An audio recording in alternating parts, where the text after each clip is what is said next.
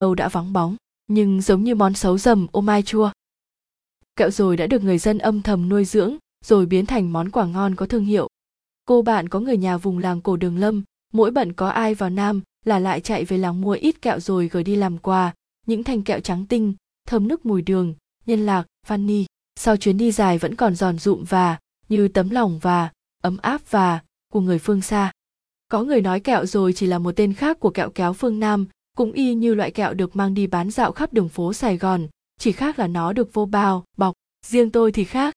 Khác ở chỗ và, từ một loại kẹo chỉ bán dạo, kẹo rồi đã được mặc áo in nhãn và, đi chu du khắp nơi. Để đến nơi nào dù xa lắc, mở ra cũng thơm phức, giòn rụm chứ không phải và, kéo ra một lúc là yếu mềm oặt. Tôi cũng đã mang chúng sang một vài nước, tặng cho vài bè bạn xứ người, họ ăn và khen, hỏi tôi, đó là kẹo nhật? Trả lời cũng có hơi giống nhưng đó là kẹo việt nam. Rồi họ đến việt nam tham quan, hành trang mang về lại có vài túi kẹo rồi hà nội. Trong một lần đến đường lâm, rồi vài vùng thuộc nam định, nghe người dân nói món kẹo rồi có xuất xứ từ vùng nam trực xưa, nam định. Còn cái tên, do mang hình dáng giống như món rồi, một món ăn quen rất được ưa chuộng tại vùng quê miền bắc nên được gọi là kẹo rồi. Ban đầu và, kẹo rồi và, được chỉ được bán trong các chợ ở một số làng quê trong tỉnh, có lúc biến tấu thành món kẹo đổi đồng nát, rau củ rồi theo thời gian, từ và, món quà quê và, thành đặc sản của vùng quê và tiến đến thành phố, thành đặc sản và ngày càng phát triển, phổ biến đi khắp nơi.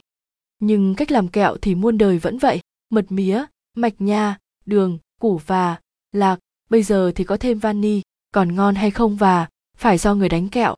Đầu tiên, mạch nha và đường được đun nhỏ trên bếp lửa cho đến khi đạt độ dẻo quánh nhất định. Khi đó khối kẹo sẽ được người chế biến dùng tay sạch quật vào một chiếc cột có gắn đinh cho đến khi khối kẹo dẻo quẹo độ dẻo đủ để và, nặn thành khối, hình trụ hay bẻ tơi đều kết kính lại. Khi đó khối kẹo sẽ có có màu trắng đục, cũng có khi không quật mà nhồi trong chậu sạch, miễn là đạt đến độ dẻo thành phẩm. Rồi sau khi nhồi, kẹo được và gian mỏng làm thành vỏ hay áo kẹo, rồi cho lớp nhân gồm lạc rang giòn đã nhào trộn đường vào. Sau đó cuộn tròn để trông như miếng rồi với lớp vỏ đường bên ngoài, nhân lạc bên trong. Đến công đoạn này đòi hỏi ít nhất phải có hai người một người uốn vỏ kẹo thành hình rồi, người kia sẽ nhanh tay cắt thành từng đoạn khoảng 3 cm nếu không nhanh và kẹo nguội sẽ bị giòn và vỡ. Kẹo sau khi chế biến xong, sẽ được lăn qua lớp bột nếp trắng tạo thành một lớp phủ tránh dính khi ăn. Cái khéo của người làm kẹo là khi ăn khách sẽ cảm nhận vị giòn của vỏ, bùi, ngậy và thơm của nhân. Còn với các lò kẹo chuyên hiện đã có khâu cắt và vào bao dập máy, từng viên kẹo được bọc bao nhựa vệ sinh ngay từ khi hình thành. Các khâu nấu nhồi cũng theo công nghệ hiện đại và với máy vật bột và để bảo đảm an toàn vệ sinh. Người hà nội tính ưa cầu kỳ thường hay ăn kẹo rồi với ly trà nóng, đặc biệt vào tiết trời lạnh mùa đông. Nhưng vào mùa hè, khi có gói trà ướp sen ngon, ngồi nhấm nháp kẹo rồi cùng trà ướp sen cũng là một cái thú trong mưa hè.